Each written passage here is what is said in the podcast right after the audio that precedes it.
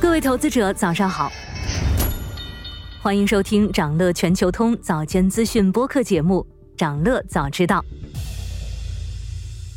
今天我们关注的是新能源行业的上半年财报表现。早前由特斯拉降价掀起的价格战依然余温未消，今年上半年的中国新能源车市场卷出了新高度，国内新能源车企陆续发布了 Q 二 及上半年财报。整体来说，新能源车企业上半年表现呈现向上的态势，共计三十四家上半年业绩向好且实现盈利。整体排名上，比亚迪仍然保持着行业龙头地位，而原本的 E T 对魏小李排名发生转变，理想营收与毛利均达到三者最高，其次是蔚来与小鹏，这两家公司都出现下滑趋势。从上半年零售销量上看，除了龙头比亚迪与第二名的特斯拉，国内新能源厂商的排名出现洗牌，广汽埃安、上汽通用五菱位列三四，吉利、理想、长安紧随其后，而蔚来则跌到了第十名。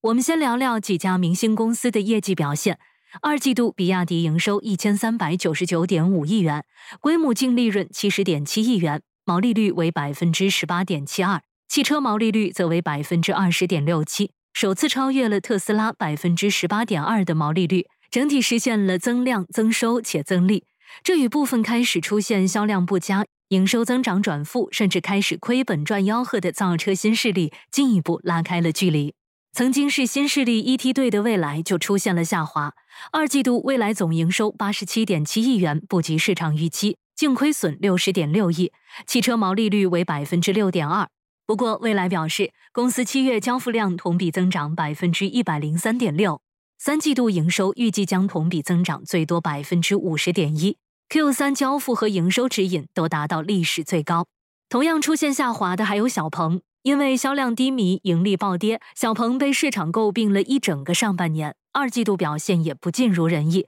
小鹏的 Q 二 营收 五十点六亿元，净亏损二十八亿元，毛利率由正转负下滑至负的 百分之三点九， 汽车毛利率下跌至负的 百分之八点六。 好的方面来看，得益于小鹏新老车型交替的成功，公司整体还是处于一个环比回升、销量向好的状态。魏小李中唯一表现良好的是理想，理想二季度营收 二百八十六点五亿元，超出市场预期，汽车毛利率达到 百分之二十一， 较上季度有所回升，实现了史上最佳季度盈利水平。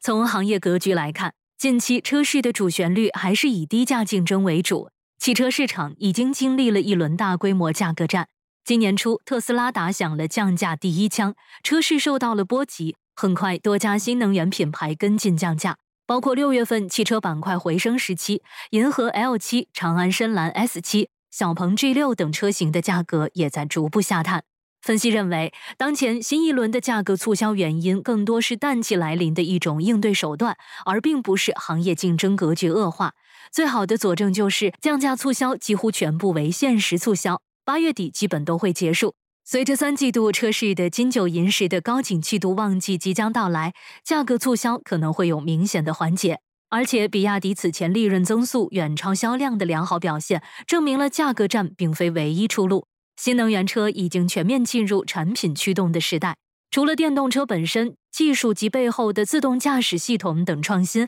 会成为新能源车企的另一竞争力。有观点认为，汽车产业的革命是电动化、智能化、出行服务这三波潮流，企业不能在电动化阶段止步不前，眼前的生存很重要，但不能因此忽视智能出行的潜在机会。展望下半年车市，分析基本呈乐观态度。多家机构看好金九银十下整车和零部件的机会，市场之前担忧新能源价格战会有不利影响，但他们整体认为总体板块二季度业绩目前符合预期，二季度价格战影响趋于缓和。有分析说，中央经济工作会议提出要把恢复和扩大消费摆在优先位置，以及七月三十一号国家出台恢复和扩大消费二十条举措，大力促消费，都有助于汽车板块和维持行业下半年的高景气度。此外，中汽协还表示，预计伴随着新一轮汽车促消费政策的实施和落地，汽车消费潜力有望得到进一步释放，有助于行业全年实现稳增长目标。想了解更多新鲜资讯，与牛人探讨投资干货，现在就点击节目 show notes 中的链接，进入掌乐全球通 app。 以上就是今天掌乐全球通、掌乐早知道的全部内容，期待为您带来醒目的一天。我们将持续关注明星公司和全球宏观重要事件，也期待你的订阅。我们明早再见。